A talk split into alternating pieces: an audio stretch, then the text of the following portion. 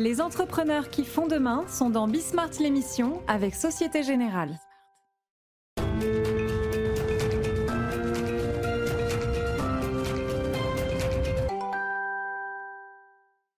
Salut à tous, c'est Bismart, euh, l'émission. Euh, on est de retour. Alors, euh, long chapitre automobile, puisque Jean-Philippe Amparato, le, le, directeur de la marque Peugeot, est avec nous. Et donc, on va passer un bon moment pour, pour discuter. Le, sujet, c'est au-delà, évidemment, de la, conjoncture. C'est est-ce que, déjà, ceux qui ont les mains dans le cambouis de l'automobile aujourd'hui, enfin, de moins en moins de cambouis d'ailleurs, hein, puisque l'heure est à l'électrique, à l'hybride, etc., on en parlera. Mais justement, est-ce qu'ils voient changer, alors encore une fois, ce mot, hein, mais il n'y en a pas vraiment d'autre, hein, de paradigme, l'environnement profond de leur, euh, de leur métier. Euh, pour le reste, un peu d'innovation, tiens, du côté de la comptabilité, ça c'est intéressant, puis du côté des clubs de sport, ça, euh, vous le savez peut-être, c'est un truc qui m'intéresse beaucoup quand même, la façon dont ça va évoluer. Le problème qu'ils ont, c'est qu'il y a des startups qui sont en train de réinventer leur métier très très très vite là. Hein. Agilité, vitesse, grand V. Et puis ensuite, alors vous le connaissez sans doute si vous avez l'habitude de nous regarder, Nicolas Doucerin. il avait écrit, ça devait être 2009-2010, un bouquin que j'avais adoré qui s'appelait Ma petite entreprise a connu la crise. Il avait raconté comment. Alors c'était une entreprise qui s'appelait Solic, qui faisait du travail intérimaire euh, et qui euh, était installée à Nantes, avait été balayée par euh, la crise financière de, 2008. et là, il, bah, il, en remet une couche, évidemment. Hein. Ma petite entreprise a encore connu la crise. Le sujet, c'est qu'il est de l'autre côté de la barrière maintenant, puisqu'il s'occupe justement de restructuration d'entreprise. Donc il viendra un petit peu nous raconter tout ça. Ce sera la fin de l'émission. donc c'est parti avec l'automobile. Donc, Jean-Philippe Imparato, le, directeur de la marque Peugeot. Euh, d'abord, bonjour. Bonjour. Merci beaucoup d'être là. Bonjour. Juste, vous, êtes encore sur les montagnes russes. Juste un petit point de, conjoncture de marché, euh, redémarrage très très fort, hein, on l'a beaucoup raconté. Là, euh, tous les secteurs voient que les choses sont en train de retomber. C'est le cas aussi pour, pour l'automobile. Oui, le phasage trimestre 1, ça part super fort. Trimestre 2, on est à l'arrêt. Trimestre 3, ça redémarre. Trimestre 4, on n'en sait rien. Voilà, c'est ça. À peu près. On sait, euh, on sait très bon juin, très bon juillet, très bon août en après-vente, euh, très bon septembre. Ça se profile pour moi euh, très bien sur octobre. Novembre-décembre, je sens une tension qui sera aggravée ou pas par tel ou tel reconfinement qu'on pourrait vivre, parce que ça c'est clé. Donc, euh, même pour, même, parce que évidemment, quand tout s'est arrêté, tout s'est arrêté. Ah, donc oui. Mais ah bah oui, mais là, pour le coup, c'était fermé les, mm. concessions. Mais euh, même là où on est sur des demi confinements, l'achat d'automobile peut être menacé par. Euh, Absolument. Par l'ambiance Par l'ambiance. Bah, parce que, parce que, parce que l'ambiance est importante dans notre métier. Alors aujourd'hui, on commande sur le mois, je dois être aux alentours de entre 10 et 15 au-dessus par rapport à l'année dernière. Bon, quand même, en septembre là octobre. Attendez, mais on est en quel mois là octobre, octobre, octobre, octobre, Donc pour l'instant, on, tient. Hein. enfin, le portefeuille de Peugeot est en hausse de 40 par rapport à l'année dernière. Bon, donc on, est, on va bien, mais on a été servi par, par le fait que on a eu la chance, pour tout vous dire. Euh, on a lancé 208, nouvelle 208, nouveau 2008, juste avant Covid. Donc, euh, lancement, essai presse, contact client, offre client, juste avant le 16 mars. Donc, créer l'attente. Donc là, on était en plein ramp-up. Bon, on arrête tout. On se revoit à partir du mois de juin. On dit, hey, 208-2008. En fait, on est là. donc, euh, donc, on a vécu cette période en renouvelant ce qui fait 40-50% de mes volumes. En fait, et donc, euh, j'ai eu un effet rebond de retour et un effet nouveau produit de 108-2008. La bonne nouvelle, c'est qu'on lance maintenant les, euh, euh, les, les facelifts de 3008 et 5008. Donc, on est servi par une actualité produit extrêmement intéressante. Donc, dans le plus 40% de portefeuille que j'ai année sur année, à fin septembre, plus 43 exactement, faire la part du ça rebondit et j'ai un effet nouveau produit n'est pas aisé. Les faits sont euh, là, au 21 octobre, euh, plus 15% en commande. Mais notre métier est fait de telle sorte que entre le mois d'octobre et le mois de novembre, on peut avoir un infléchissement sur la commande. Donc je reste extrêmement prudent sur la clôture euh, T4, en particulier du fait des annonces diverses et variées dont je peux entendre parler sur l'aggravation de la situation dans telle ou telle ville. Donc en fait, pour tout vous dire, vous parlez de PME tout à l'heure, là, on raisonne au jour le jour. Ouais, c'est ça. Point. Et c'est un vrai changement dans une entreprise comme la Là, je crois que tout le monde en prend la mesure. Pour, une industrie qui était quand même une industrie, enfin... Euh, je crois me rappeler, euh, on a fait 128 réunions de crise avec Carlos. Tavares, hein, pour, pour, les euh, intimes. mon chef. le jour, le 17 mars, on s'est mis en salle 8 heures tous les matins. Et puis j'avais la lourde charge de, de dire, voilà, les ventes mondiales de hier, On avait quatre slides. Les ventes, les, commandes, enfin les, livraisons, les commandes, la production et les stocks. Enfin un truc euh, simple quoi, épicerie. Grosse épicerie, mais épicerie quand même. Et un jour, je lui ai dit, euh, bah, alors vous allez rien. Alors les marchés hier, c'était moins 98%. Et le groupe dans le monde, je me rappellerai toujours ça, on a facturé 100 voitures. Pour un groupe qui en fait 18 000, 20 000 par jour. Donc ça, ça nous a amené à dire, attends, euh, on a, euh, je dirais, le, double foyer de ce qui se passe dans la journée et comment on va rebondir. C'est un des, un des grands changements de notre, de, notre, de notre ère. On est sorti de ça. Enfin, c'était un moment très particulier, tout était fermé. On, sorti, on est sorti. On en est sorti, on reprogramme. Moi, je, je veux vous entendre d'abord, même si ça vous concerne. Alors, j'ai enfin compris un truc. Cette fameuse tonne 8, là, le, le, malus sur le poids des. Ouais. C'est calibré pour vous. C'est calibré, heureusement. Hein. Parce que, pour tout vous dire. Vous êtes toute la gamme Peugeot est en dessous d'une tonne 8. Pas, pas toutes, mais, quasiment toutes. Donc l'État actionnaire a bien fait son boulot bah, il manquerait plus que ça. Euh, j'ai l'impression, pour vous dire, de temps en temps, d'avoir un sac à dos dans le dos, de courir un marathon, et chaque, chaque kilomètre, j'ai un mec qui me jette des pierres dans le sac à dos. Si vous voulez, au bout d'un moment, en termes de compétitivité, ça va poser un problème. Nous en sommes où? Nous nous sommes dit, il y a quelques années, full transition électrique. 2018. Au Salon de Paris de 2018, avec tous vos collègues, vous me disiez, jamais vous serez prêts les mecs. 2020, vous n'y serez pas. Résultat des courses 2020, PSA est le groupe, le groupe qui aujourd'hui est en dessous de son seuil de CO2 prévisionnel 2020. Le groupe en Europe. En Europe, le seul en Europe. Le seul. Pas besoin d'acheter des crédits, pas besoin d'en vendre, rien du tout. On a fait le boulot. 7 lancements électriques. 4 en véhicules particuliers pour la marque Peugeot, 3 en véhicules utilitaires parce que sinon les, les, les, les petites entreprises vont plus pouvoir rentrer dans les centres-villes si on n'est pas électrique. Donc on a fait l'électrique à fond ça fait deux ans que je demande des prises, hein, au passage. On a fait l'électrique. Le prix, ça veut dire c'est le fameux plan 100 000 bornes, etc. A priori, c'est dans le plan de relance. On verra mieux. Euh, euh, non, non, mais on verra à, bien. À, tout prendre entre la prime à la casse sur le thermique et euh, aider les gens à se doter d'un réseau qui leur permette de recharger les électriques qu'on nous demande par ailleurs, ça me paraissait assez, assez, assez évident. Le jour où on sort les électriques, on m'explique qu'on fait une masse, une, un, malus au poids. Alors qu'elles sont structurellement plus lourdes, hein, les électriques. 400 kilos. Hmm. 500 kilos. Donc, on a eu l'écoute euh, de gens intelligents qui ont dit attends, euh, à la fois on verse, on, bascule vers une, je dirais, un monde décarboné le plus vite possible, mais on fait attention de ne pas tout massacrer. Parce qu'en même temps, on nous demande, vous allez rire, de localiser. C'est ça. Chiche. Ce que vous faites déjà très largement. Hein, enfin, bah, écoutez, je, crois savoir. Ça a été une des faiblesses de PSA à un moment d'ailleurs. Hein. Je crois savoir qu'on a contribué pour 25 milliards à la balance des échanges ces 4 ou 5 dernières années. Point 1. Point 2, tous les véhicules, pour parler que de la marque Peugeot, mais c'est vrai pour les collègues haut de gamme du groupe 3008, 5008, 508, DS7, C5 Aircross pour mon collègue Vincent, sont faits en France. Deux, on investit avec Saft et Total sur une usine de batterie. Trois, on reconvertit Tremry, qui était l'usine de moteurs diesel au monde, euh, en producteur de machines électriques pour basculer à l'électrique. C'est le boulot. Avec les mêmes ouvriers ah, Oui, absolument on, change les process, mais les gens sont les mêmes. L'ingénierie n'est pas la même par définition. Mais à la fin, il va falloir produire des moteurs électriques. Et ça, on le fait. On n'a posé euh, absolument aucune condition à qui que ce soit pour le faire. On fait notre boulot, quoi. Euh, on apprécie effectivement de, à la sortie de l'usine qui va produire les véhicules électriques ou euh, plug-in hybride de ne pas se faire attraper sur des bonus-malus décidés parfois très vite, voire trop vite. Jean-Philippe, refaisons l'histoire, il y a 5 ans, Renault est ruiné? 6 ans? PSA. Oui, PSA, pardon. PSA est ruiné il y a 6 ans. Absolument.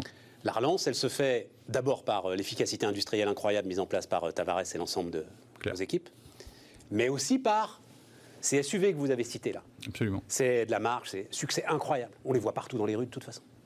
Aujourd'hui, sortons du poids. C'est le SUV coupable de tout c'est aussi faux qu'avant. Euh, non, mais est-ce que, enfin, euh, très franchement, euh, sans SUV, est-ce qu'on peut aller si loin que ça? Sans SUV, PSA n'existerait peut-être plus aujourd'hui non, je pense, je pense pas. Parce que l'histoire, l'histoire de 6, 6, 7 dernières années, elle est, elle est, elle a pas commencé avec les SUV. Le SUV. D'accord, mais la masse de votre marge, c'est 3008, 5008. L'opération SUV démarre en 2016, fin 2016, avec, avec avec 3008. Et si je ne me trompe pas, en 2015, on sortait 5-6% de marge up. Donc on y était déjà, on était déjà dans le match. On était déjà dans le match parce qu'il y a eu un effort absolument colossal de cette entreprise D'accord. qu'on n'imagine pas. D'accord. Euh, si je vous dis que euh, euh, les gens chez nous on se sont dit le, le 12 mai, et les gars, vous allez rire, mais on ne revient pas à Rueil, qui est notre siège social. Vous trouvez des boîtes de CAC CAC 40 euh, dans le monde qui ont dit, hey, il n'y a plus de siège social. Vous avez... Alors attendez, attendez, parce qu'on ouvre deux tiroirs là. Restons sur les SUV, après on ira sur le siège social. Restons sur les SUV. Euh, Aujourd'hui, c'est pas le premier contributeur Si, ah ben voilà, Si. au bénéfice de PSA. si, mais euh, parce que le marché est là. Oui, mais c'est la a- condition du Made in France. Ah, bah, bien entendu. Ah ben voilà. Évidemment. Aujourd'hui, le plan que, que nous avons, le plan industriel qui est, en- qui est installé, à Sochaux, je fais 3008 et 5008. Euh, à Rennes, euh, on fait euh, C5 Aircross et 5008. À Mulhouse, où j'étais hier, euh, DS7, le flagship du groupe hein, et de la marque DS, voisine 508.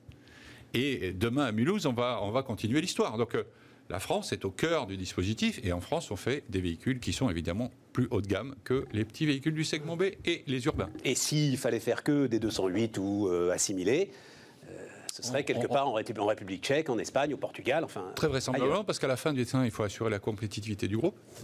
Je ne suis pas absolument persuadé que nos clients, euh, du jour au lendemain, aient des salaires supérieurs de 10 ou 15 000 euros euh, en claquant des doigts et, et- et que la tension sur les prix s'allège. Par conséquent, il faut être cohérent. hein. Euh, il faut qu'on soit dans des zones qui nous permettent de fabriquer des véhicules qui correspondent aux attentes et aux prix payés par les clients. Alors, euh, l'année dernière, salon de Francfort de l'année dernière, je crois, autre époque, euh, déclaration spectaculaire du patron de BMW. Vous êtes gentil, on nous demande de faire de l'électrique, personne ne l'achète. Est-ce que c'est ça hein Euh, Est-ce que euh, les choses sont en train de changer? Oh oui. Ah, Vraiment, c'est Ah, ah, c'est un- virage. Sérieusement, sérieusement. euh, 17% des 208 vendus depuis le lancement sont électriques. Euh, 10% des 2008, nouveaux 2008 lancés depuis le début de l'année sont électriques. Le mix euh, euh, de PSA que je ne vais pas euh, exposer là en termes d'immatriculation euh, est tout à fait cohérent des objectifs de CO2 dont on s'est parlé. Donc l'affaire est en train de tourner. Quels sont les éléments qui euh, font basculer les clients? Il y en a trois. Premièrement, l'expérience de conduite. Vous essayez un électrique, Il parle. euh, c'est juste, les- juste le thermique et le bruit en moins. Quoi. Ouais. Et, et- et c'est et c'est extraordinaire en termes de sensations. On, on a fait, d'ailleurs, quand on a lancé 208 en France, on a fait une opération qu'on a appelée le Peugeot Electric Tour. Bref, 10 000 clients dans les voitures, euh, euh, 10 000 clients. Venez essayer. Euh, 38% de, de, de, de conversion. C'est-à-dire que sur 10 000 clients qui ont essayé les voitures, 38% ont acheté la voiture à la sortie. À la sortie. Pour peu que vous ayez un usage urbain périurbain qui corresponde aux prestations de la voiture, c'est-à-dire 340 km d'autonomie en ordre de grandeur. Donc si vous faites 50 km par jour, vous chargez le vendredi, hein, pour faire court.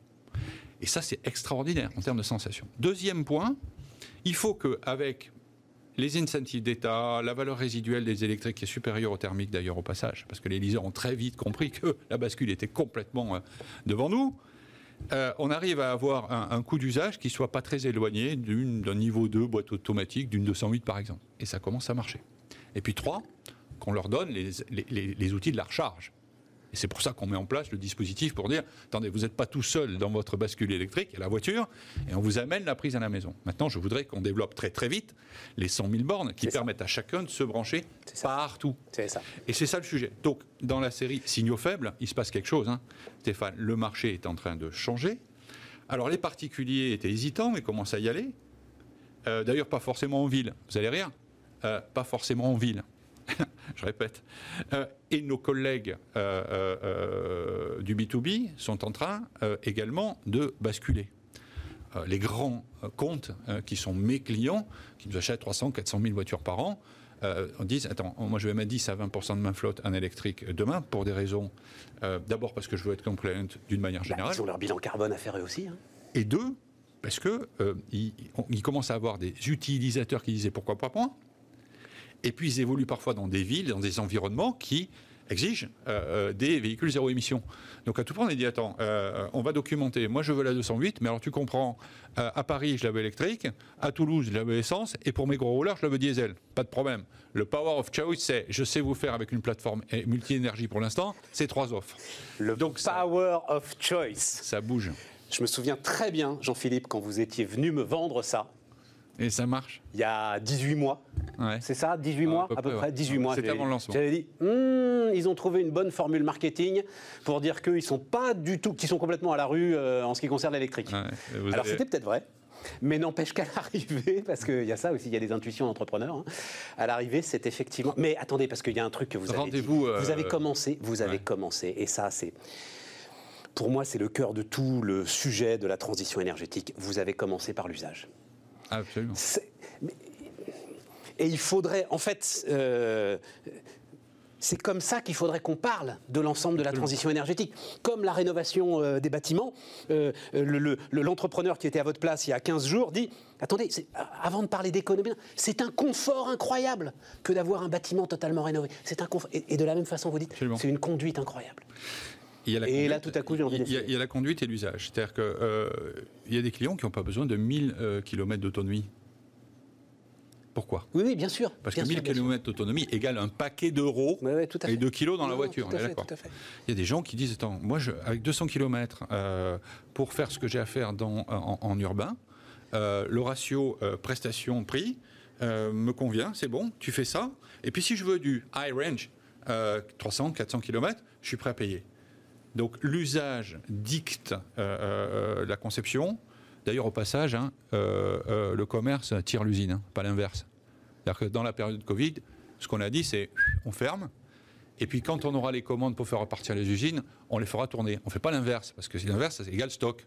Et, et- et c'est pareil. Tire par l'usage, tire par le commerce. C'est ce qu'on a essayé de faire. Le commerce tire l'usine. Alors, un mot sur votre siège social, effectivement, je crois, alors je parle sous votre contrôle, il y en a, il y en a trois en région parisienne, et vous en avez fermé un sur, un, un sur les trois. Ouais, ouais, absolument. Parce que quand Donc c'est êtes- 30% des surfaces de bureaux en moins. Ouais, à peu près, l'ordre de grandeur, c'est ça. oui. Parce que quand vous êtes confronté à des marchés qui baissent de, de l'amplitude qu'on a connue, enfin, vous, avez, vous avez été le témoin éclairé de, de cette situation, on se parlait de 98% de Oui, baisse. mais on peut se dire que c'est juste un trou d'air, Ah et qu'on ne va pas prendre des décisions structurelles pour euh, euh, ce qui peut être un trou d'air et ce qui peut On ne revenir. pense pas que ce soit un trou d'air. On pense que, que euh, nous sommes face à une transformation majeure de notre métier. Euh, vous avez un effet là qui est effectivement conjoncturel, hein, Covid. Mais enfin, quand vous avez un run rate qui est celui du groupe PSA et que vous payez vos fournisseurs à 60 jours, vous les voyez défiler les euros très très très vite. hein. Il vaut mieux être capable d'affaler euh, très très vite le point, le point, euh, Le point mort. le point mort. Et euh, nous, c'est notre religion, ça, notre point mort. On doit être capable Attendez, de... transformation structurelle de votre métier, je vous ramène sur ce que vous disiez, Jean-Philippe. Pourquoi vous- transformation structurelle? Parce que vous avez euh, un effet qui s'appelle Covid pour aujourd'hui, transformation électrique pour, euh, pour le, je veux dire, les véhicules que l'on va, que l'on va euh, produire, qui va entraîner de toute façon une hausse du coût moyen des véhicules. Là-dessus, vous rajoutez la couche euh, collectivité, 5G. Là-dessus, vous rajoutez la Comment couche ça, attendez, collectivité 5G, je comprends pas. vos véhicules pour qu'un jour vous ayez les niveaux d'autonomie Ah, connectivité. Connectivité. Connectivité. 5G qui va arriver. Là-dessus, vous ajoutez les couches regulation qui nous sont imposées par tel ou tel sur le poids, la masse, le CO2, etc. Oui, parce qu'il y a encore une. Prenez une voiture des années 90, vous doublez son prix, c'est la même. Euh, si vous voulez préserver les 200 000 personnes qui travaillent dans notre entreprise aujourd'hui, il faut être capable de baisser le, le point à un niveau tel qu'il permette d'absorber des variations de chiffre d'affaires ou de conditions économiques majeures. C'est ce qu'on a été capable de faire. Ce groupe a été capable de présenter en juin 2020 une situation financière qui lui a permis de gagner de l'argent avec une baisse en ordre de grandeur de 47% de son chiffre d'affaires dans un, dans un métier extrêmement industriel qui fait appel à 3500 pièces en moyenne pour faire une voiture à la seconde près sur une chaîne et qui programme euh, en 3 mois, 18 mois.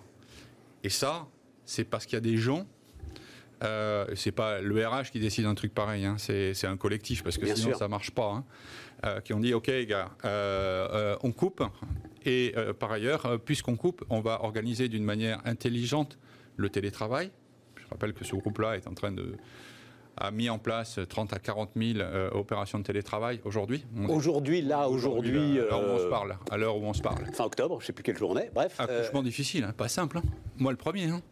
Comment le fait de ne pas aller au boulot euh, euh, est normal, au sens et surtout, physique. vous, vous, vous l'inscrivez dans un changement structurel. Ah, Absolument. Et puis, au bout de trois mois, tu te rends compte du nombre de meetings que tu faisais avant sans aucun sens. Puis tu dis, attends, une, une présentation PowerPoint, alors vous, vous passez des 90 là, il y a 5. Hein Qu'est-ce que t'en penses? Ah ouais, t'as raison, on gagne du temps. Euh, je, vous assure que c'est pas d'une simplicité absolue, parce que si c'était simple, tout le monde l'aurait fait. Mais qu'au bout de 3, 4 mois, on commence à se dire, hey, c'est pas forcément désagréable, un. Et puis, qu'est-ce que ça contribue?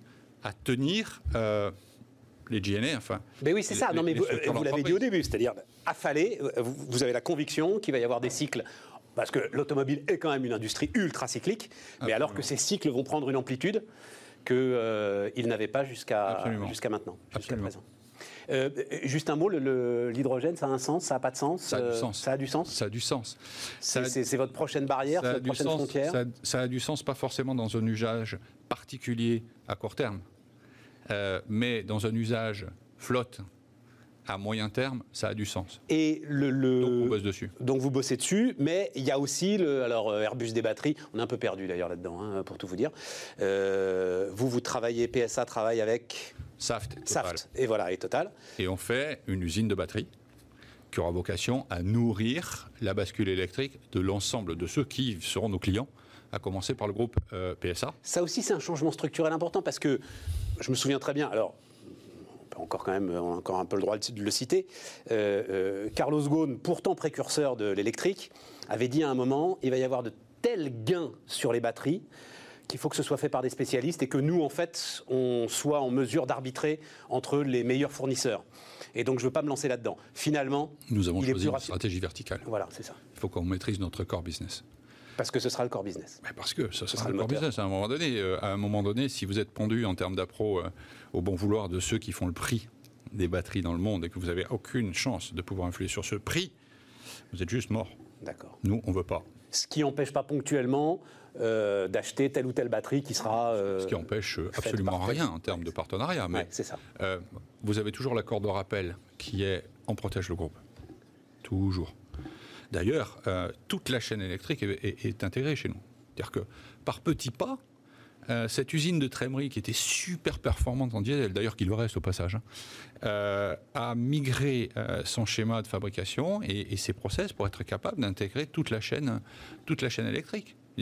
Aujourd'hui, euh, PSA n'est pas pendu euh, euh, par qui que ce soit à, moyen terme sur, cette, ce volet-là. Et alors, justement, sur le, dernier volet, alors pour le coup, c'est Carlos Tavares qui avait des. Je ne savais pas, moi. Qui, euh, c'était quoi? C'était les pédales de frein? 100% des pédales de frein sont faites en Chine, c'est ça euh? Je ne sais pas quel était l'exemple. Je sais plus. il avait pris une pièce, mais anecdotique, mm. vraiment anecdotique. Mm. Voilà. Est-ce que là, il y a une réflexion sur la chaîne logistique en disant bon, euh, c'est pas possible, il faut qu'on reconstitue quelque chose pour, bah, s'il y a la fermeture d'un continent, pouvoir continuer à construire? Ceci fait partie de notre préoccupation permanente, bien sûr. Là-dessus, tout est sécurisé. Tout est sécurisé. pas tout. Évidemment, vous ne ferez jamais le tour de tout. Oui, voilà, c'est ça. Combien vous avez dit? 3500 pièces Oui, et, tous les matins. Et tous les et puis sur 18 ou 20 000 voitures par jour. Euh, mais, mais, mais en termes de, réflexe, corporate, euh, on est dans cette euh, logique-là de protection systématique du flux et de l'entreprise. et sur le plan stratégique et sur le plan opérationnel. Donc ça fait forcément partie des préoccupations des acheteurs, nombreux, de notre groupe, chaque fois qu'ils ont à prendre une décision d'affectation d'une pièce. Toujours. Vous savez ce que vous exprimez là, euh, Jean-Philippe? Vous exprimez une forme de détermination euh, qu'il n'y avait pas il y, a, deux ans. C'est-à-dire que là, j'ai l'impression que vous avez, euh, alors collectivement évidemment, hein, le COMEX, mais peut-être même l'intégralité du groupe, et puis il y, a quand même l'énorme morceau de l'intégration de Fiat qui arrive, quoi. donc il faut que vous soyez à peu près droit dans vos, dans vos bottes, et j'ai l'impression que vous êtes vraiment focus, aligné. Euh, il se passe un truc, c'est que je ne sais pas si le, terme est, approprié. En tout cas, bon, on, a, on a, on a une équipe. Ça se tire pas dans les pattes chez nous. On n'a pas, pas, besoin de ça. en fait, on s'en fout pour tout vous dire. On fait pas de politique. Euh, c'est pas notre truc. Chacun a des objectifs. Vous connaissez Carlos Tavares, extrêmement ambitieux. Euh, mais c'est les mêmes comment vous dire euh, euh, mon collègue, Et avec le mode d'emploi. Mon collègue de l'Europe euh, a un PNL et moi, Marc Peugeot, il se trouve que j'ai un PNL qui s'encastre dans le sien. Sauf que s'il y en a un qui ne vend pas ou si l'autre qui fait, fait, des, voitures qui ne tiennent pas la route, bah, il y en a un au, milieu qui va dire oh les gars, il faudrait peut-être se réveiller. grossièrement, c'est ça qui se fait. Mais on n'a absolument aucun début de, besoin de, bagarre euh, euh, au niveau COMEX, parce que le sujet pour nous, il est absolument pas là. on n'a pas besoin de ça, pour tout vous dire. Tout dernier mot, là aussi avant, il y avait quand même cette idée que l'automobile pouvait à un moment devenir une forme de commodité. Euh, tous ces, alors je vous ai pas, c'est vrai que je vous ai pas parlé de ça. Euh, euh, Peugeot lui-même, enfin PSA investissait dans des dispositifs d'autopartage, de mobilité un petit peu dans tous les sens. on voyait revenir les vélos. Il y avait cette espèce de mue là à un moment auquel j'ai pas compris grand chose, mais enfin qui participait à une forme de commoditisation de l'automobile. Est-ce que ça, ça n'a pas radicalement changé avec justement ce qui nous, nous, nous, nous, avec Free to Move, qui est, notre branche euh, mobilité, euh, on pense qu'on a un, un, grand, un grand avenir en matière de commercialisation de services à la personne. Nous, on pense ça. De service à la personne, mais comment ça, de, service, à la service personne à notre Ah oui, de, de, de, complément de mobilité. De voitures en partage, quoi, en libre partage. Pas, que. Euh, très vraisemblablement, des solutions de location pour vos vacances l'été quand vous aurez euh, lâché votre électrique. Euh, bref, être capable de vous fournir une solution de mobilité où que vous soyez d'une manière rapide et facile, c'est-à-dire sans, sans, sans, faire 30 ou 40 Ça reste dans la stratégie. absolument. Mais, qu'est-ce que j'ai vu, moi? J'ai vu juste des gens qui disent en concession, hein, mais euh, vraiment touchy. Bon, écoutez, avec Covid, la, voiture, je, je prends. Alors, écoutez, il me faut une voiture qui soit en dessous de 50 grammes de CO2 parce que je suis un user, parce que je suis un particulier et que j'ai des convictions. Et puis, il me la faut full électrique, d'ailleurs, au passage. Mais, je la veux. Parce que vous comprenez, euh, c'est quand même la meilleure protection contre tout ce dont on parle tous les jours à la télé. Vous comprenez? Ça, j'en ai entendu depuis le mois de juin, vous imaginez pas. Ça, c'est une réalité. Absolument. Et ça reste une réalité sur le marché aujourd'hui. Absolument absolument. Et, j'espère qu'on va avoir l'intelligence de, comment euh, d'aborder la période qui est, la nôtre, qui est celle de la réduction des footprints, euh, du carbone neutral, euh, et qui est tout à fait légitime, d'une manière suffisamment intelligente pour qu'on puisse à la fois transformer nos villes et permettre aux gens de se déplacer parce que si vous leur interdisez de se déplacer, ça déclenche des mouvements comme ceux qu'on a connus il y a deux ans. Et on n'habite pas tous Paris. Et on est, euh, moi, je suis du Sud. Je prie de croire que dans la ville dans laquelle je suis né, ben, il y a un paquet de gens qui ont besoin de leur voiture pour aller au boulot. Parce que s'ils n'ont pas de voiture, ben, ils vont vont pas au boulot. Et c'est tout simplement ça qui est devant nous. Donc j'aimerais qu'on arrive à faire cette espèce de migration majeure, très importante, et en même temps respectueuse des, du droit des personnes à bouger. C'est quoi la ville où vous êtes né, Jean-Philippe 7. 7, voilà. bon, avant d'y être enterré, hein, selon. Absolument. Voilà. La formule célèbre. Euh, merci euh, Jean-Philippe. Merci à vous, merci un beaucoup. Plaisir. Le directeur de la marque Peugeot donc était euh, notre invité sur Bismart. On repart et on repart donc avec, avec une dose d'innovation j'ai écrit euh, la start-up pour les start-up, euh, Arthur. Il y, a de ça, non? Il y a un peu de ça, mais après, on s'adresse à toutes les PME, en fait. Oui. Mais, euh, évidemment. On a des clients restaurateurs, des crèches, des, hôtels. Mais effectivement, en partie, nos premiers clients étaient des, des, des startups. Donc, Penny Lane, alors, forcément, je vais vous poser la question autour de Penny Lane et autour de ce nom très étrange quand même. C'est une chanson des Beatles, vous le savez tous. Euh, j'ai même été regarder toute l'histoire de Penny Lane. Vous la connaissez, l'histoire de Penny Lane? Est-ce que vous J'ai pas regardé tout en détail. J'ai passé euh, mon dimanche après-midi à regarder parce que je me suis pris au jeu quand même. Et en fait, elle est, elle est sortie. Non, mais juste, je le raconte si vous aimez les Beatles, c'est très intéressant parce qu'en fait, ils sont en train de préparer euh, Sgt Pepper. Sauf que leur producteur se rend compte qu'ils vont mettre trop de temps à faire Sgt Pepper, que c'est pas possible. Donc, on est en 67, je crois, c'est ça c'est pas possible qu'il reste absent des bacs si longtemps et il va sortir Penny Lane euh, en 45 euh, tours pour boucher le pour euh, voilà pour boucher le trou et pour que les fans continuent. ne pas être juste un bouche-trou de notre côté.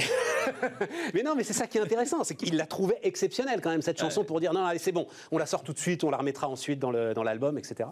Pourquoi est-ce que vous avez choisi donc pour une boîte qui, parce qu'on va parler d'experts comptables quand même, donc je trouve ça magique. Pourquoi est-ce que vous avez choisi le titre d'une chanson des Beatles? Eh ben on voulait un titre un peu pop.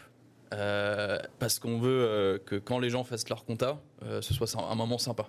Et c'est pas ce qui ressortait le plus de nos recherches utilisateurs. Et donc on s'est dit que ce serait sympa si les gens pouvaient avoir la chanson des Beatles en tête pendant qu'ils sont en train de faire leur compta. Quoi. Et c'est en plus au passage, il y a le mot penny euh, qui fait au centime près, Ouais, euh, qui nous plaisait, pour montrer qu'on est précis. Et, euh, et enfin, le côté qui se comprend bien partout, euh, dans toutes les langues. euh, voilà. C'est un quartier de Liverpool, hein, euh, Penny Lane. Ouais. Hein, voilà, c'est un Ouais. quartier de Liverpool, là où est né, euh, alors je sais plus lequel, l'un des quatre. Je crois que c'est John Lennon qui est, qui est né, Je euh, pense. voilà, hein, qui a vécu un peu à, à Penny Lane. Mais ça va pas euh, créer de la confusion chez vos clients? Parce que je vais taper comptabilité Penny Lane, euh, c'est pas évident quoi le Le lien? Le lien par rapport à, j'en sais rien, moi, mon expertcomptable.fr. Enfin, vous voyez le bon C'est vrai. truc. Alors, faut savoir que tous les, tous les trucs qui se rapprochent plus à la compta, ils sont déjà tous déposés, c'est vieux comme le monde. Euh, et donc, ça nous permet aussi de nous, débar- nous démarquer un peu, tout en gardant un nom un peu euh, sympa et, et quand même sérieux. Qu'est-ce que vous voulez faire? Alors, en quoi est-ce que ça marque une rupture Ouais. pour euh, la façon dont les PME peuvent euh, gérer leur comptabilité? Bah, le, le point principal, donc nous, on a été parlé avec plein de dirigeants. La frustration principale, c'est qu'ils n'ont pas accès à leurs données financières euh, au fil de l'eau. Donc, souvent, en fait, en Europe continentale, au contraire des US et, des, et de l'Asie, le logiciel va être utilisé uniquement par le comptable et le ou la dirigeante ne va pas y avoir accès ou va y avoir accès mais va pas y aller parce que c'est plus un logiciel qui est fait pour le comptable. Tout à fait. Et donc le but de Penny Lane, c'est de faire un logiciel qui soit utilisé et par le dirigeant et par le comptable euh, et qui permette de collaborer plus facilement pour les deux et de simplif- simplifier la vie des deux.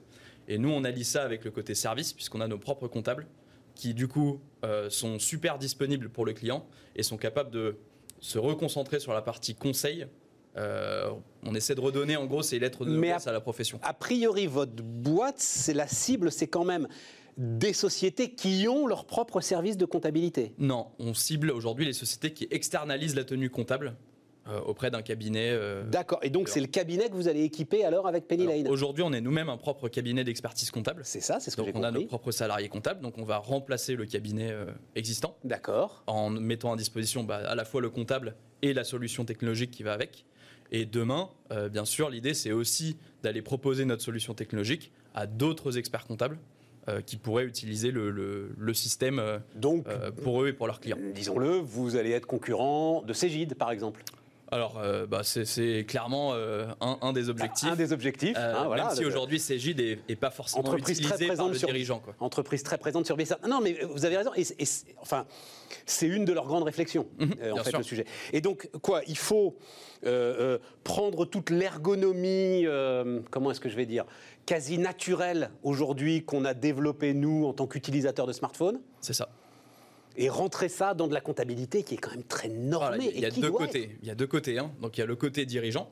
Euh, le dirigeant, on va lui donner des outils pour euh, faire ses factures, pour euh, payer ses fournisseurs en un clic, pour suivre sa trésorerie en temps réel, pour prendre les bonnes décisions, faire des simulations. Et ensuite, il y a le côté comptable. Donc les deux vont interagir sur une même plateforme. Et le ou la comptable, on va lui donner les outils très métiers, très normés, euh, où il faut être capable de euh, sortir la bonne TVA, le bon bilan, le bon compte de résultat, Exactement. euh, etc. Voilà. C'est ça. Donc on s'attaque à un- La bonne fiscalité. c'est pas un tout petit euh, Ah, mais c'est énorme. joujou auquel on s'attaque. c'est un, un- un- un beau, beau morceau c'est énorme et c'est surtout vital. C'est-à-dire, pour prendre l'exemple de l'hôpital, c'est le respirateur, hein, euh, la comptabilité. Moi, j'insiste toujours là-dessus parce que certains dirigeants n'ont pas forcément conscience. C'est ça. C'est la le- liquidité qui tue les entreprises. hein. et, et le but pour nous, c'est vraiment de devenir cette euh, operating system OS comme on dit pour Android pour Ouais, le téléphone. tout à fait. L'OS financier des TPE PME en France d'abord, en Europe ensuite. Euh, et et d'être du coup celui qui est utilisé pour être cet OS, il faut bah, être utilisé et par le dirigeant et par le comptable.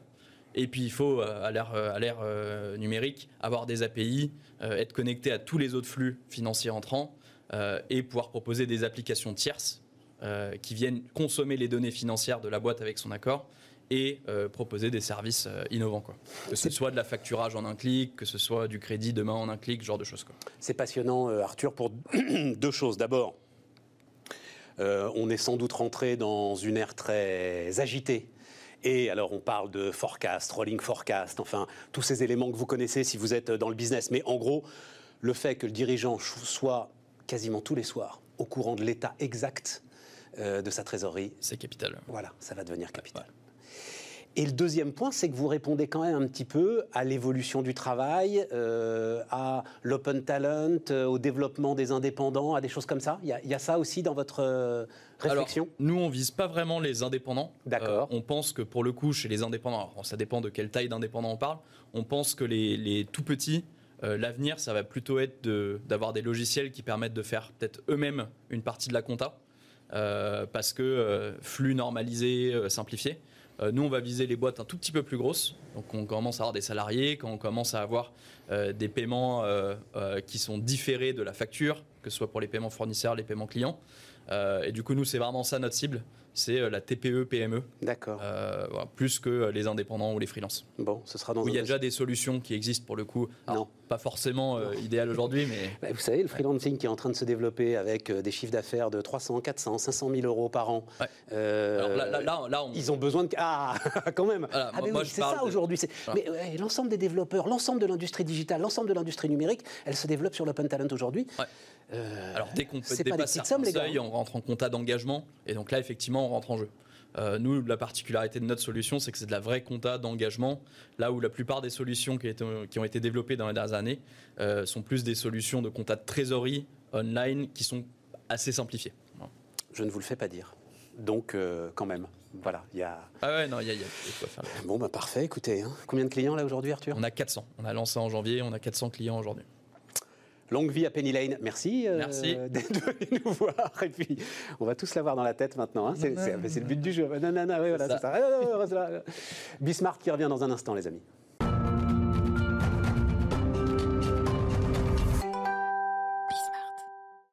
Allez, on repart. Dernière partie de Bismart. Euh, parcours. Pouf, quel parcours d'ailleurs quand on parle de parcours. Bonjour Nicolas Doucerin. Bonjour Stéphane. Bon, alors, euh, vous avez eu trois vies au moins, Nicolas, peut-être plus, mais moi j'en ai au moins trois. Donc, que vous résumez d'ailleurs euh, dans un bouquin euh, qui vient de sortir d'ailleurs, hein, qui sort tout juste là, hein. Nicolas. Et voilà, c'est ça, hein, c'est Aujourd'hui. Ma petite entreprise a encore connu la crise. Je vais aller vite sur euh, la première vie parce que c'était déjà, et c'est un peu la première partie de votre bouquin d'ailleurs. hein.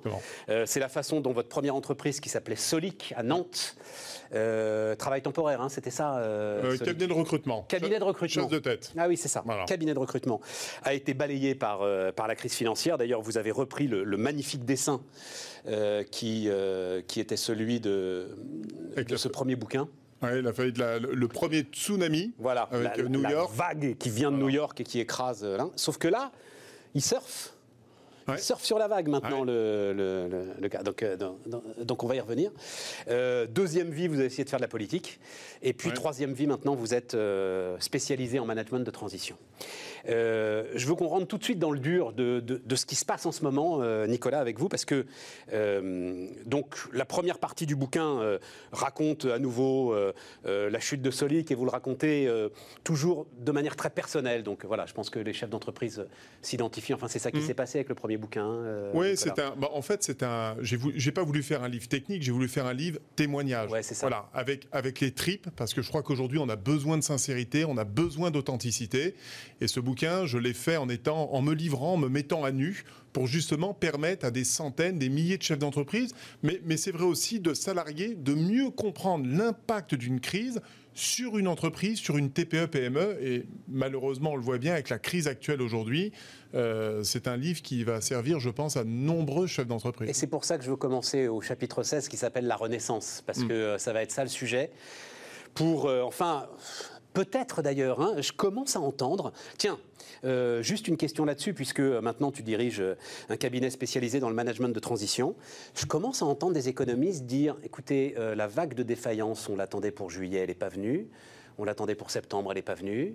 On l'attendait pour octobre, elle n'est pas venue. Elle n'est toujours pas là, la vague de défaillance. Elle va venir de manière. euh, enfin, c'est une fatalité pour toi, euh, la vague de défaillance d'entreprise Ah oui, non, mais c'est- une évidence. C'est une évidence. Mais non, c'est, en fait, c'est toujours le même principe quand il y a une crise économique. Moi, j'aime bien faire un parallèle par rapport aux tempêtes.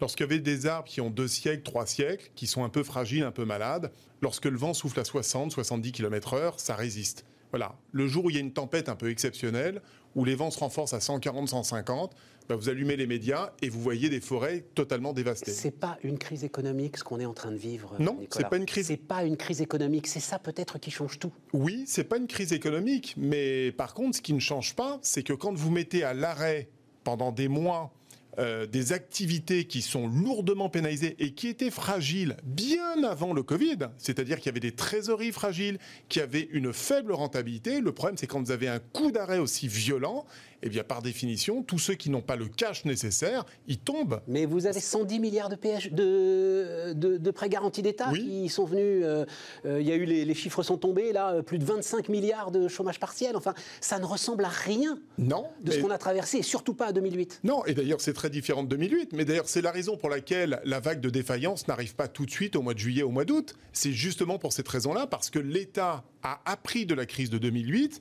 et avec la BPI, ils ont mis une puissance de frappe extrêmement importante, mais ça reste de la dette.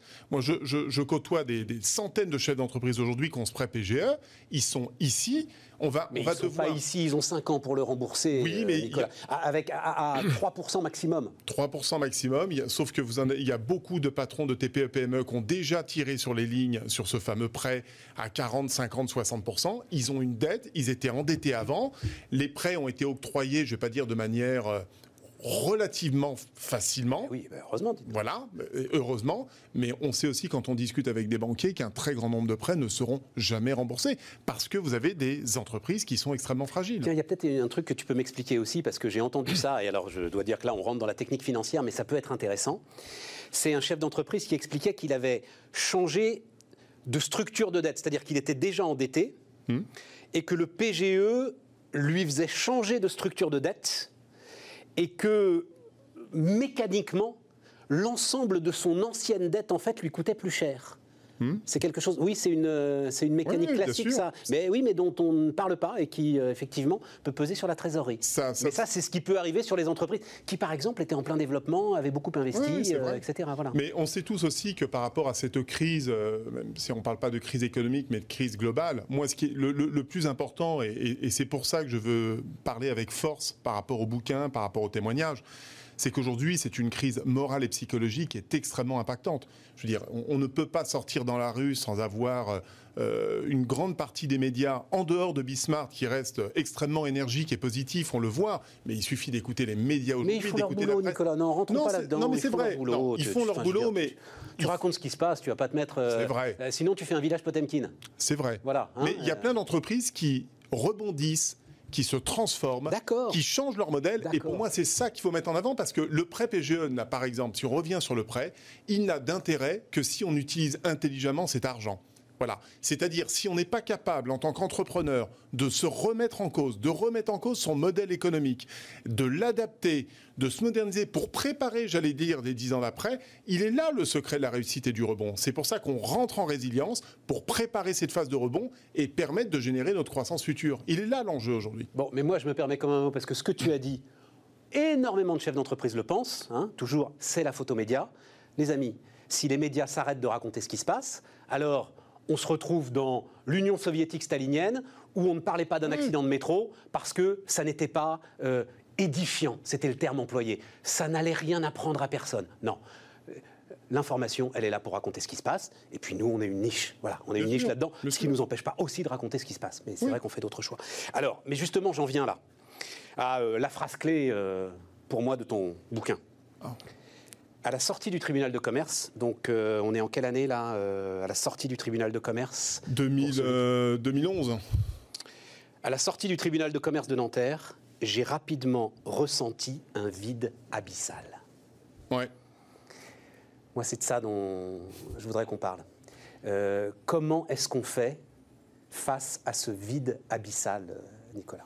Le vide abyssal, je m'en souviens. Alors, vous m'en excuserez, c'est pas 2011, c'est 2014, quand malheureusement, je rappelle pour nos amis, donc j'ai été amené à mettre mon entreprise en redressement judiciaire. On a ouvert une période d'observation qui a duré six mois. Nous sommes sortis au bout de six mois avec les félicitations, parce qu'on avait réussi à se transformer, à dégager suffisamment de bénéfices. Et ensuite, on a ouvert un plan de continuation qu'on a étalé sur euh, six ans à l'époque. Bon. En 2014, après l'année 2013 qui a été à nouveau très dure, je me suis retrouvé à nouveau en manque de liquidité. C'est-à-dire que nos bénéfices n'étaient pas suffisants et je me suis retrouvé dans l'incapacité de pouvoir faire face à cette nouvelle échéance. Et c'est là où j'ai dû prendre une décision terrible, c'est de dire stop, j'arrête, on aura tenu 5 ans, je me serai désendetté et j'ai décidé de tout vendre pour solder mes dettes J'avais à ce moment-là énormément de cautions bancaires, d'ailleurs auprès de nos de- deux partenaires financiers euh, de l'époque. Voilà, j'ai vendu tous mes actifs, voilà, et j'ai purgé la dette. Et c'est vrai que je me souviendrai toujours lorsque Pourquoi je suis Parce arrivé. que sinon, tu risquais en fait d'entraîner toute l'entreprise euh, euh, dans la catastrophe si tu vendais pas à ce moment-là C'était ça le. Oui, mais alors d'abord, on ne peut pas vendre parce que quand on est dans un plan de continuation, les, les- les actions sont, sont- sont invendables. hein. On, est, on, est, on est quand même dans un plan qui est très figé, ce qui mériterait d'ailleurs d'être modernisé, d'être adapté. On le voit, on, on le voit bien aujourd'hui. Mais en fait, c'est une, une complication que j'explique d'ailleurs dans le livre. C'est que même si on valide d'un plan de continuation, il faut savoir que plus de 90% n'arrivent jamais au terme de ce plan de continuation parce qu'en fait, tous les bénéfices que vous essayez de dégager vont à une chose, c'est au remboursement de votre passif, mais par contre, vous empêche globalement de pouvoir investir, de préparer l'avenir, de vous moderniser, de vous transformer tel qu'on l'évoquait, et donc par définition, c'est quasi mission impossible. Et c'est là où ça devient très compliqué. Est-ce qu'il y a un sujet autour des tribunaux de commerce quand même? Oui, parce que, parce que ce chiffre que tu donnes, je crois que c'est 95%, sûr. Ouais, même, c'est ou même 96%. 95, ouais. Ouais, ouais. Mais enfin, c'est. Ouais. Normalement, n'importe quelle structure devrait être effrayée de ce résultat. Je n'ai que 4% de succès. Ouais. Ah ben oui, mais c'est des boîtes fragiles. Mais, mais enfin, bon Dieu, vous pourriez au moins avoir, je sais pas, 10, 20, 30% de succès. Mais non, on est très faible. D'ailleurs, il y, a- il y a un sujet, euh, j'ai vu ça dans les échos il y a quelques temps, où on devrait s'inspirer un petit peu du fameux Chapter 11 aux États-Unis, où ils ont d'ailleurs un taux de rebond qui est bien plus important, qui est à plus de 40%, quand effectivement, en France, on est à quelques pourcents seulement. Tribunaux de commerce, mandataires sociaux, l'ensemble de voilà, ce système Exactement. complexe. Mais il y a peut-être nécessité de soulever le capot, euh, on va voir. Bon, C'est vrai, mais pour revenir sur le vide abyssal, je me souviendrai toujours lorsque la liquidation de mon entreprise a été prononcée. En fait, lorsque je suis sorti du tribunal de commerce de Nanterre, je me suis retrouvé seul. Je n'avais plus de titre, plus de fonction. Mon entreprise était officiellement liquidée. Et je me suis dit, mais qu'est-ce que je vais devenir et qu'est-ce que je vais pouvoir faire? Et donc j'ai été pris, je me souviens très bien, j'ai été pris d'une angoisse terrible, même si j'y pensais depuis quelques semaines, même si c'était préparé, même si je savais que cet acte de gestion, bah, il fallait le prendre. Mais je me suis retrouvé où je n'étais plus personne. Il fallait pas aller aux acédiques, hein. On n'a pas le droit quand on est mandataire social, chef d'entreprise. Vous avez plus de revenus, vous avez plus d'entreprise, plus de position, plus de titre. Voilà. Heureusement, j'ai quelques qualités personnelles et dès le lendemain, j'ai été reparti sur un projet entrepreneurial.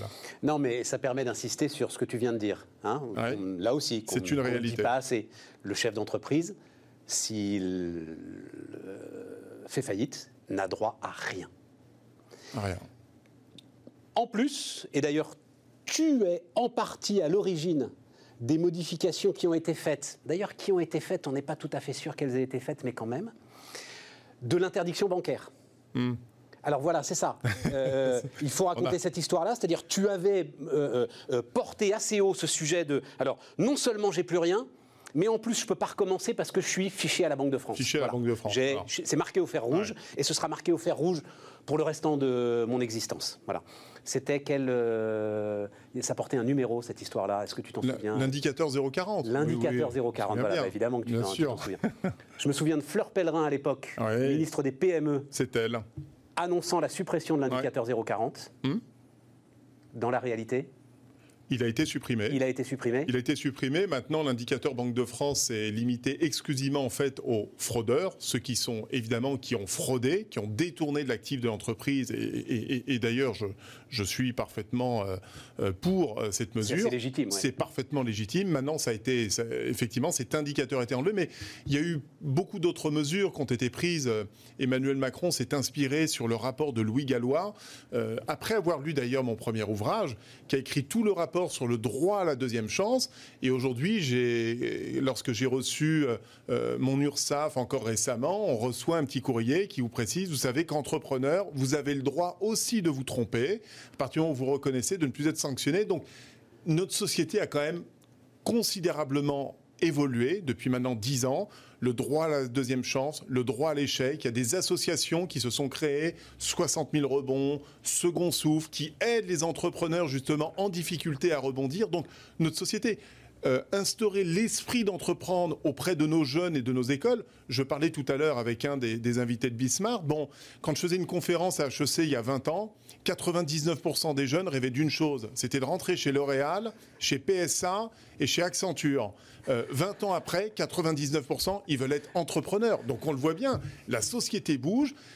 Ça évolue et ça, c'est quand même extrêmement positif. Donc, quand on est devant ce vide abyssal et qu'on n'a pas ta force de caractère, on va vers ces associations. On ne Ouais. reste pas tout seul. Jamais, jamais, jamais. Il faut absolument la première qualité d'un L'échec n'est pas un crime, l'échec n'est pas non, un délit. Mais c'est même nécessaire. C'est indispensable pour progresser. On apprend de ses erreurs. Et aujourd'hui, d'ailleurs, euh, Stéphane, tu l'évoquais avec la couve de ce bouquin. Pourquoi est-ce que je suis sur une planche de surf en train de naviguer entre les deux tsunamis? C'est tout simplement parce que quand cette nouvelle crise est arrivée, j'ai pas été angoissé comme à la première. D'abord parce que j'y étais préparé. J'ai connu la première, je savais comment aborder celle-là, et je sais surtout comment j'ai dû créer mon entreprise, la rendre agile pour lui permettre de surfer. Ouais. Et c'est là l'évolution de notre société. Et ce qui en fait un enjeu majeur, c'est la transformation de, modèles, de nos modèles économiques. Et c'est ce que je fais d'ailleurs avec ma structure. Dans le management de transition que nous mettons, nous mettons en place beaucoup de personnes en ce qu'on appelle en freelancing aujourd'hui. On met en délégation pour amener de la percussion pour transformer, pour accélérer, pour éviter que les entreprises se retrouvent figées. Et, et on le voit bien, ça permet d'accélérer cette transformation et d'assurer l'avenir de nos entreprises. Et ça boucle parfaitement notre émission, puisque euh, Jean-Philippe Imparato, bah, t'en parlais, le, le- le patron de la marque Peugeot, euh, nous disait, donc euh, tout le monde le sait, hein, Peugeot a, a supprimé en fait un tiers de ses surfaces de bureaux en Ile-de-France. Bah, parce qu'on s'est fait peur et parce qu'il faut gagner en agilité Bah et ouais. parce qu'il faut absolument être capable, comme il l'a dit, d'affaler très très vite si jamais euh, la tempête se met à souffler et de, de- de- de revenir sur un point mort le plus faible possible. Donc ça va être ça, ça- doit être ça l'obsession des chefs d'entreprise, là, euh, même ceux qui sont en train de, de passer la vague et de surfer Mais, comme toi. mais bien sûr, mais là, là où il faut bien réfléchir sur ce qu'il évoquait tout à l'heure, c'est qu'évidemment, ça va avoir des conséquences très difficiles pour beaucoup d'entreprises. Le restaurateur qui est implanté à quelques mètres d'ici, à ici les Moulineaux, qui fait 90% de son chiffre d'affaires avec les salariés de toutes les entreprises qui se sont implantées ici les Moulineaux. Et qui réagissent de la même manière, si eux n'anticipent pas cette évolution avec une baisse de 30 à 40% des salariés, ils sont condamnés dans les 3 à 4 ans qui viennent. Donc on le voit bien, cette transformation de notre économie, elle a des conséquences et des impacts, d'où l'importance, encore une fois, d'encourager nos entrepreneurs à prendre de la hauteur, à prendre du recul et à investir intelligemment leurs prêts PGE et leurs réserves pour transformer leur modèle et permettre d'assurer leur pérennité dans les 10 ans. L'autre élément qu'on entend beaucoup, alors réponse courte parce que je veux qu'on parle quand même de ta petite expérience politique, euh, c'est il faut surtout pas attendre le dernier moment avant d'actionner l'ensemble des leviers euh, bah, de quand même, même si on en a dit du mal, de mise sous protection de l'outil de production de l'entreprise, euh, des salariés. C'est toujours le même sujet, c'est-à-dire que l'entrepreneur, la première qualité, je l'explique, je me suis amusé à écrire les huit commandements. Alors j'en ai pas trouvé neuf, j'en ai trouvé huit, c'est pour ça que je me suis concentré sur les huit, mais savoir s'entourer, d'accord, qu'on soit en interne ou en externe. Euh, Jamais rester seul. Jamais rester seul. Avoir son tableau de bord, ses indicateurs de performance et piloter sa trésorerie, c'est vital. Je vois trop de chefs d'entreprise encore aujourd'hui dans le brouillard sans avoir la visibilité. Si vous voulez anticiper, eh bien par définition, il faut avoir le bon niveau Ok. d'indicateur. Troisième. Voilà. Euh, Tu les connais les huit ou oui, oui, bien, non, bien sûr. mais Bah non, non. mais un, un- si, un autre élément important par rapport à la crise, Stéphane, c'est ce que j'appelle l'équilibre. Même si on a des personnes aujourd'hui qui sont lourdement impactées par le stress ambiant, par la pénibilité, par la charge de travail, c'est préserver ces équilibres. Euh, on en parlait tout à l'heure avec votre invité précédemment, le sport. L'hygiène de vie, même en période difficile, c'est important de prendre soin de ça parce que ça vous permet de garder toutes vos facultés, de prendre généralement beaucoup de décisions au cours d'une journée, et si possible, il faut essayer de prendre les bonnes et pas trop les mauvaises. Donc, autant être bien dans sa peau et bien dans son esprit. Oui, c'est ce que tu dis, euh, préserver son équilibre, Ben oui. euh, refuser de capituler. Euh, ouais, d'accord. Mais Toutes les qualités de l'entrepreneur euh, nécessaires dans ces périodes, j'allais dire agitées, bon, compliquées. alors, le- le- la politique, là, qu'est-ce qui qu'est-ce qui t'a pris d'aller faire un tour en politique? Donc, de reprendre le, mouvement Nous Citoyens, lancé d'ailleurs par un autre entrepreneur, hein, Denis Père. Denis Père, qui était notre premier invité ici, voilà, Gitnel, voilà. Grande audace. euh, Denis bien sûr. Parce qu'il a fondé Grand ce patron. Euh, il nous reste trois minutes. Le, le- Non, Il y a, il y a pas Je lui avais dit Denis Père le premier jour où il a lancé cette histoire. En même temps, c'est tellement facile de dire à un entrepreneur tu vas échouer. Tellement facile. Il n'y a pas de place pour les entrepreneurs dans la politique. Non, c'est vrai, mais c'est mon, recul aujourd'hui. Mais c'est vrai quand euh, je, je recevais encore euh, avant-hier un chef d'entreprise qui m'écrivait pour euh, payer moins d'impôts, aller dans un paradis fiscal et créer mon holding pour économiser 30%. Et je lui ai fait la réponse suivante. Je lui ai dit, cher monsieur, euh, j'aime trop mon pays et je suis tellement heureux de payer beaucoup d'impôts en France que je reste en France et pour rien au monde je quitterai mon pays. Voilà ce que je lui ai répondu. Il m'a dit je vous merci pour vos valeurs. Non, j'ai voulu Bah faire oui, de la mais il ferait bien d'avoir les mêmes. il faudrait bien d'avoir les mêmes. Ce que je veux dire par là, c'est que j'ai tenté, parce que voilà, avec, euh, avec, euh, avec 10 ans de moins, d'essayer de, de- de- de bouleverser à notre niveau, de lancer des initiatives. C'est des petits combats. On a essayé, voilà, on a tenté. On a fait du réseau, on n'a pas réussi, hein, parce qu'on s'est frotté à l'appareil politique dès qu'il a fallu mettre un peu le pied dedans, on s'est aperçu que c'était quand même extrêmement verrouillé, extrêmement compliqué. Mais je revois encore ces centaines d'apéros, de cafés citoyens. Ça m'a permis de connaître mon pays, d'aller dans tous nos départements, dans nos régions, de connaître des entrepreneurs, des associations, de comprendre l'écosystème de notre pays, euh, à la fois sur ses forces, mais également sur ses faiblesses. Et rien que pour cette expérience-là, c'est pour moi extrêmement bénéfique et je ne regrette rien, Stéphane. Euh, Qu'est-ce qu'il y a? Parce que oui, on dit euh, le système se défend, etc. Et tout. Euh, en l'occurrence, Em- finalement, c'est c'est pas un peu Emmanuel Macron qui a qui a fait nous citoyens, qui a réussi à faire, mais parce qu'il avait sans doute bah, une expé- il est- né dedans, quoi. Voilà. Alors- une expérience politique un peu forte. J'en et parle qui a réussi à faire cette cette start-up politique dont vous rêviez? Alors, j'en parle dans mon bouquin puisque j'ai eu le privilège de rencontrer à deux reprises pendant une heure et demie notre futur président de la République, puisqu'à l'époque il était président d'En Marche. Il m'avait dit d'ailleurs qu'il était, euh, il avait dit avec un brin d'humour, jaloux du slogan que j'avais trouvé pour le mouvement qui était social pour l'homme et libéral pour l'entreprise. Il m'a dit c'est mieux que ni droite ni gauche. Voilà, il avait, il avait bien aimé.